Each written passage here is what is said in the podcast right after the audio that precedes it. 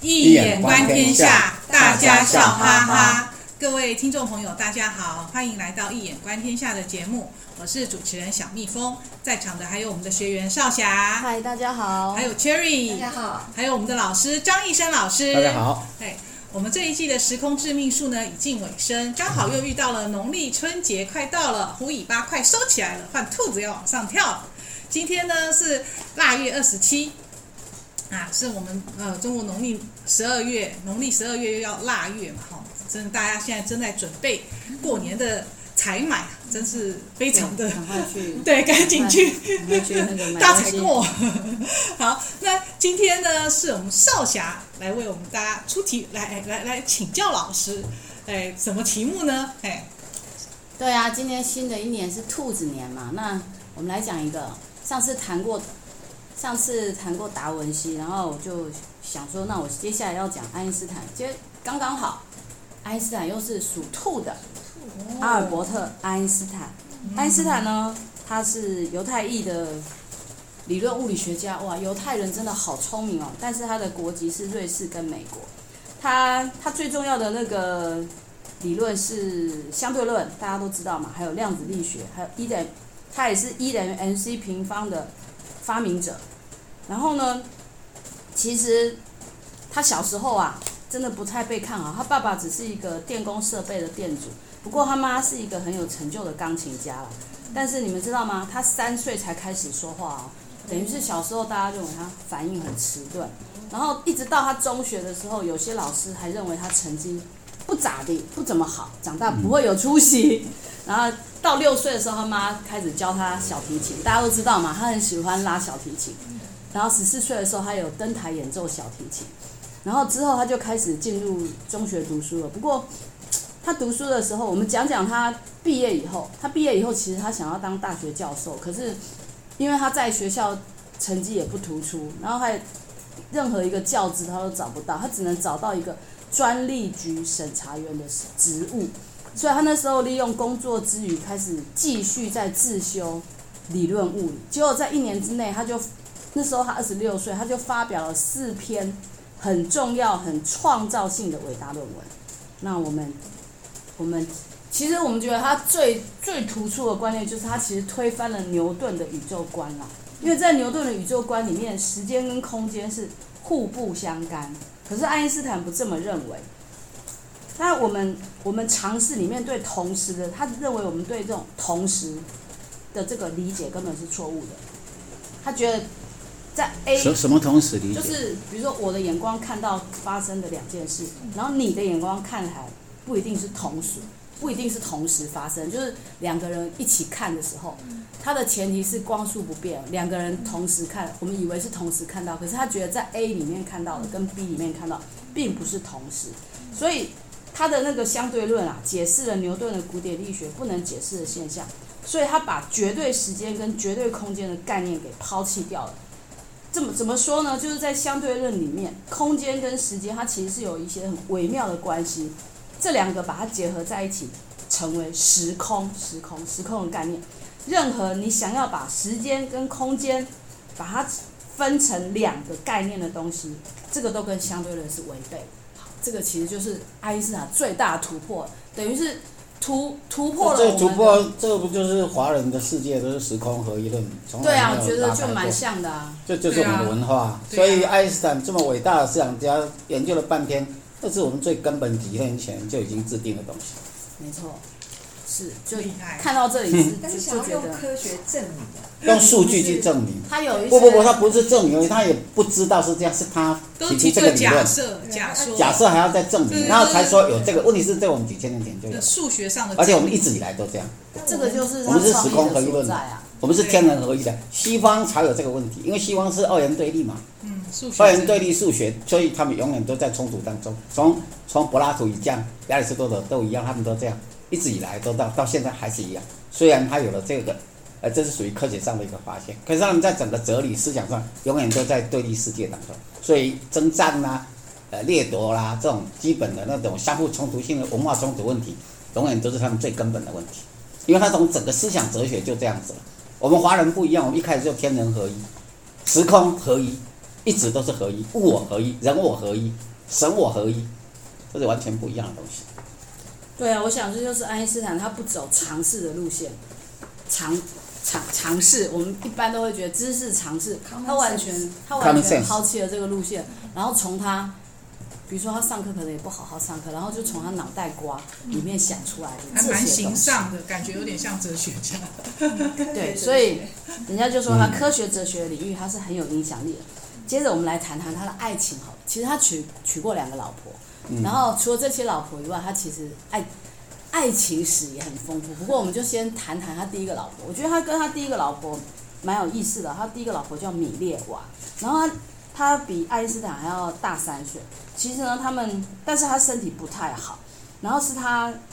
那个米列娃是爱因斯坦在苏黎世技术学院哎同班同学，物理系那的表同示也哦班很同聪学，明哦喽。对嗯他真的唯一是。的女生，她真的是蛮聪明山上唯一的，女生哦哦，唯一的女生，哇，她真的是很聪明，可是她其实长得不好看，然后有点跛脚，身体也不好，这就是为什么爱因斯坦的妈妈不怎么喜欢她。可是，重就像爱因斯坦对学问一样，他是一个反骨，他妈妈反对，他偏偏就想要跟他在一起，而且他们应该是精神上、灵魂上的。没错，，他他被爱因斯坦认为是他的灵魂伴侣，嗯而且他可以说是贯穿爱因斯坦一生最重要的女人。可是呢，我们想说这种灵魂伴侣应该是就很棒啦，但是他却是让爱因斯坦经历很大的情感起伏跟爱憎情仇为。什么这个这个女的对她有这个其实他们后来的那些，他们刚开始应该，我觉得他们第最令人羡慕就是他们刚开始谈恋爱的时候，其实爱因斯坦斯坦是想要跟他结成，他就幻想说，哇，我只要跟他结成伴侣以后，我可以在大学里面教我最喜欢的物理学，然后我们俩可以共同激荡知识跟爱情的火花，然后可以携手追寻宇宙的真理。不过，这个想法不久就破灭了，因为米列娃的成绩没有通过大学的毕业标准，然后爱因斯坦也只是低空飞过，所以呢，很合啊，对啊，所以我就想要问老师，对，这样子不是应该很好吗？又是不是因为物质在一起，是因为灵魂的伴侣？可是他们这只是他们在一起哦，还没有结婚哦。他但是他婚姻是父母反对的，然后结婚之前他就已经生了第二个女儿，然后不知道为什么人间对就人间蒸发了哦，找不到，不知道女儿是人间真的是对，她是迷恋我人间真的女儿第一个女儿人间蒸发，什然么后叫人间主义？就不见了，就不见了被可能被我们也找不到史册上的记录，不知道是被收养还是怎样，反正就很莫名其妙。然后后来结了婚以后，他他的那个儿子啊，精神病，然后在相对论，我们知道爱因斯坦最重要的就是相对论嘛，他狭义相对论发表以后数年，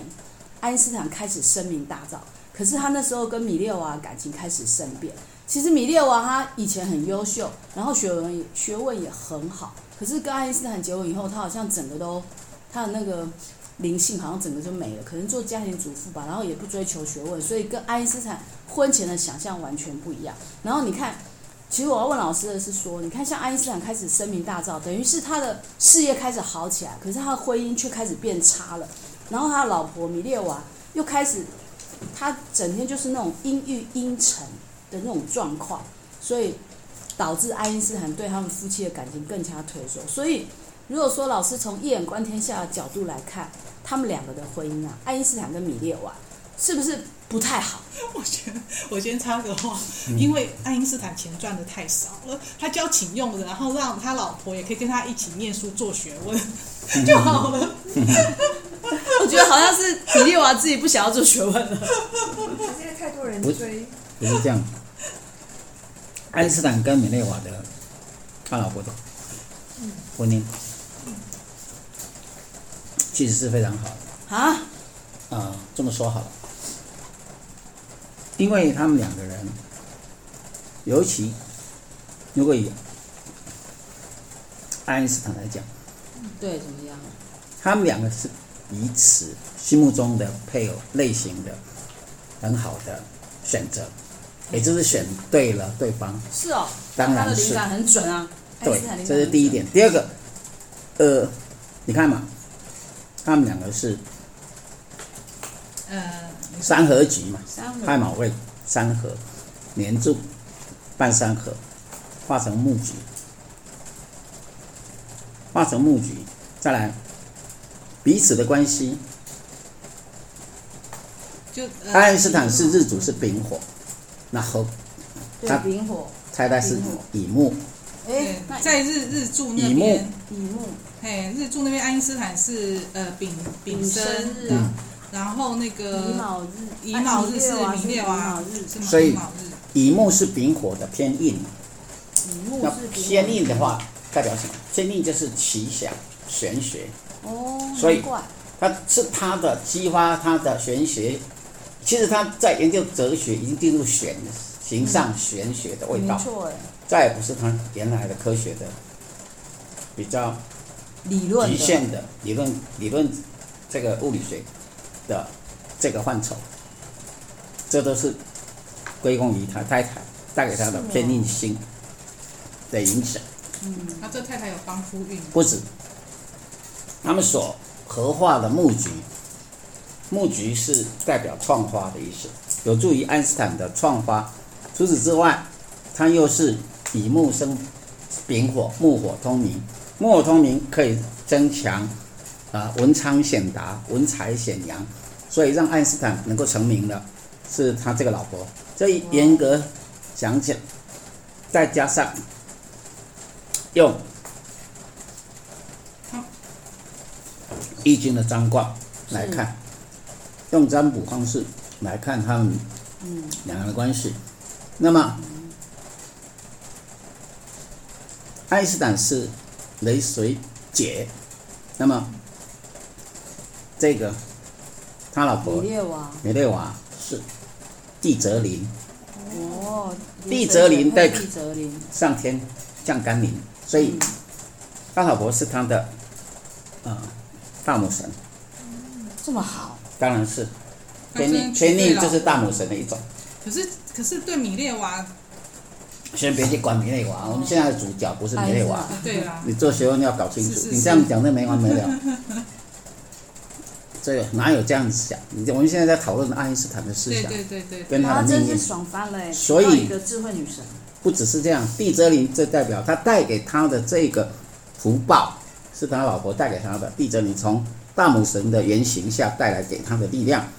那至于爱因斯坦本身，跟他结婚之后，小孩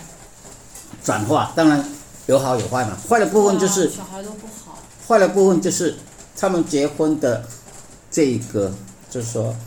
最后的这个结果，结果那当然带来两个力量，一个是因为首先是这个小孩争花，第二个对第一个精神病，对，那这个你去想一想，这个就是天命嘛。为什么？因为只有天命，巽为风是天命，所以巽为风的天命才是使得神经系统的问题，会有神经系统问题带给他子女子女的是，呃，巽为风不就是神经系统的问题吗？再来还有巽为风，风不是一吹就消失了吗？对啊，对不对？Gone with the wind，gone gone 就是 wind，gone 就是 wind，所以消失。再来，长女消这只失有了，对这两个之外，再来还有另外一个巽，就是 k 笑。所以对他老婆来讲，阴郁鬼魅的东西，这个这个都是他们的这个呃婚姻后来所形成的那个力量，其实都有这个他的先天注定的东西。好，就这样。我这怎么怎么这样子啊？那这样子真的是他成就了爱因斯坦呢、然后米列娃真是了不起，原来这么的特别。那老师，我想问一下哦，就是我们刚刚前面有提到嘛，爱因斯坦的生平，你看他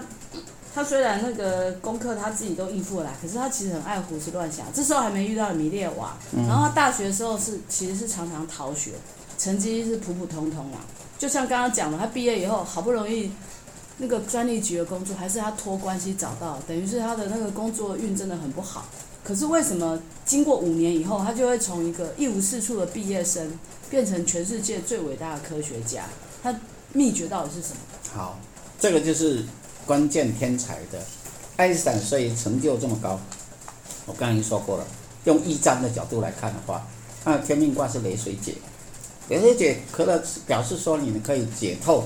能够这个理解，或者你能够得解，或者能够开悟的这种可能性。但是它从哪里来的呢？因为它里边雷水解，在雷水解之前呢，它其实要经历过一个阶段，那个叫做很多的天才，其实都是从天上掉下来。对那啊，天上掉下来什么东西？天才天上掉下来不是天才，天上掉下来指的是他有经历过爱因斯坦像这样能够进入玄虚的想象，创造物理学的这一种新理论，比如说比较量子力学，比如是相对论。后来他一直寻找统一场论，没错，可惜因为他没有学易经，他如果学易经，统一场论就已经完成了。那这是他最悲哀，不是也最可惜的部分。对啊，但是他为什么会成就这么高呢？因为天才往往是接受上天的灌顶。哦那上天怎么灌顶呢？嗯、就是他应该有经历过这一个天雷灌顶。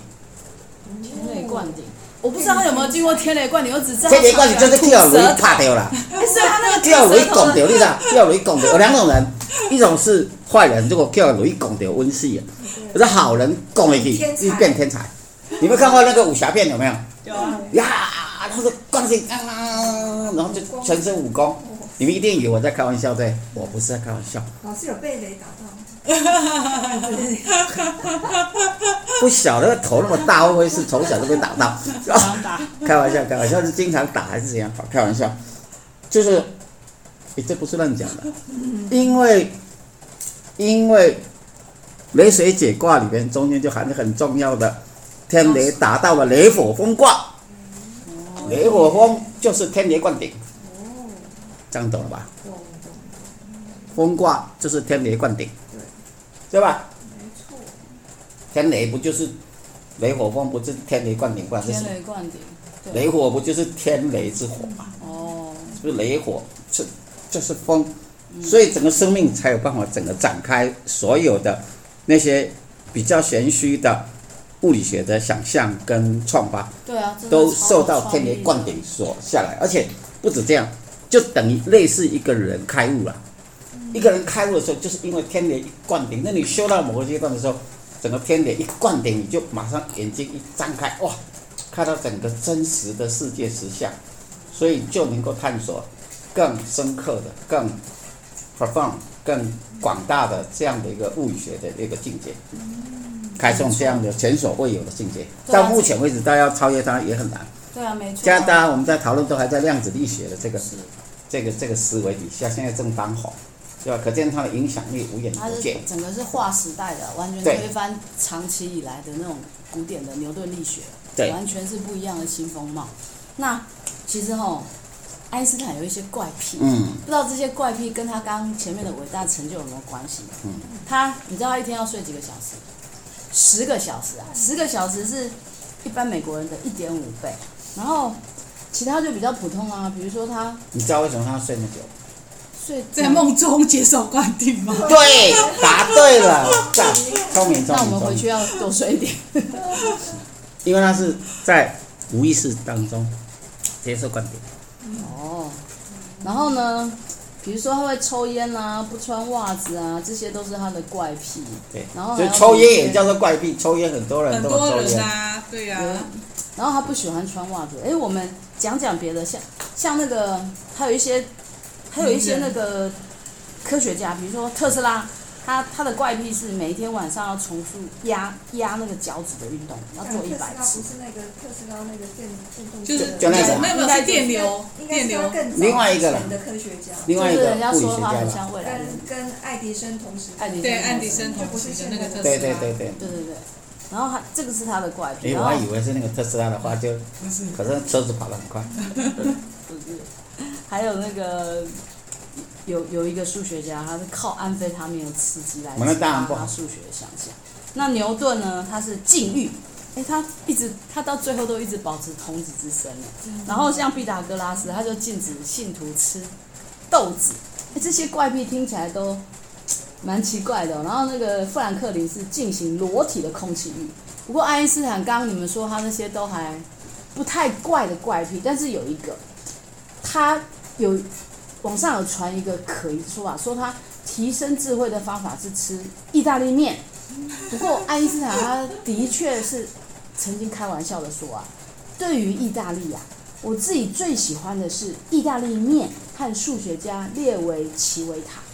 那就想要问老师啦，他爱因斯坦的怪癖，从他的命盘里面，再结合他命盘，我们有看到什么特别密码的可地以方看吗怪癖，这个我倒。 不过我比觉较得这特里，别的是意大利面啊，就对真的要问老师啊，或真者的意是大利不过餐这厅个啊可以找真的可以我提我是啊升觉他得智慧来我源。是觉得或许我们午餐应该要吃意大利面好哦，试看看也是不错。我觉得我就看到这个的时候，我就发现，哎，意大利面，然后我就去跑到外面去哦现在找，到哎，处都是意大利哦真的吗餐厅啊，有啊，有吗很多台啊湾蛮多的啊，也蛮多是的。是没错啊。可是哦，对，好，这是一种，就是说意大利面里面一定有含有某种神秘的东西。那我觉得是到比底较是什么？其他我觉得比较没什么，比如说你还要什么禁止吃豆啊那些，我都不觉得怎样。比较特别是板脚丫那个问题，是嗯，反你的正脚趾那个是特斯拉，压扁脚趾的运动，可对以，刺激大脑，而且要一百次。我觉得没有错，板脚趾可以刺激大脑。嗯为什么你知道吗？因为中医来讲的话，由上至下，由下至上，所以你从下就知道上，一定是影响你的整个头壳里面的所有的脑细胞跟你你你脑脑袋瓜里面的东西。我觉得这个大家应该要多多板脚呀，这样可能会有很大的这种，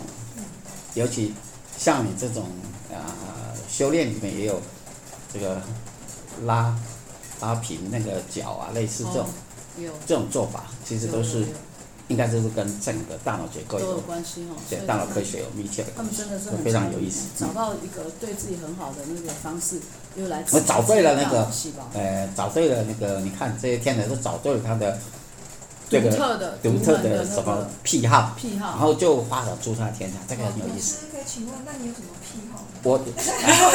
我因为我不是天才，所以我在我的心目中是算天才，啊，好，没有，都靠努力。接受灌顶，这对个我觉得十个小时那个睡觉最好了，对，没有错。哎，对，我现在在思考是怎么能够接受观点。听说这样，对啊，老师赶快这个双眼一张开，整个世界进入这个如来，无来也无去，无什么代志的大圆镜智的境界， 这是一个这个什么定，三昧定的境界，接受天雷灌顶。对，赶快期待老师赶快开很厉发。害。对对对，好，那个今天时间真的过得很快哦，然后呃。很很感谢那个少侠给我们带来爱因斯坦一嗯个的一个故事哦，那个一个他的人生的一个有趣的一个八卦。然后呢，呃，在我们节目最后呢，在节目呃叙述里面，我们正月初七哦，一月二十八号，嗯，哦，会举办实体讲座，从小说叙述学的观点，从看《红楼梦》里的神话建构意涵。那讲座的报名链接呢，就在我们节目资讯里面，千万朋呃朋友们千万不要错过这场精彩的讲座哦。老师说呢，我们在阅读《红楼梦》的时候，用里面的神话或者不用神话架构来阅读呢，它的结果是截然不同的。例如呢，有所谓的永陵派、永陵黛玉或者是永薛宝钗的派别的差别，那这到底有什么差别呢？邀请大家踊跃报名讲座，一听便知哦。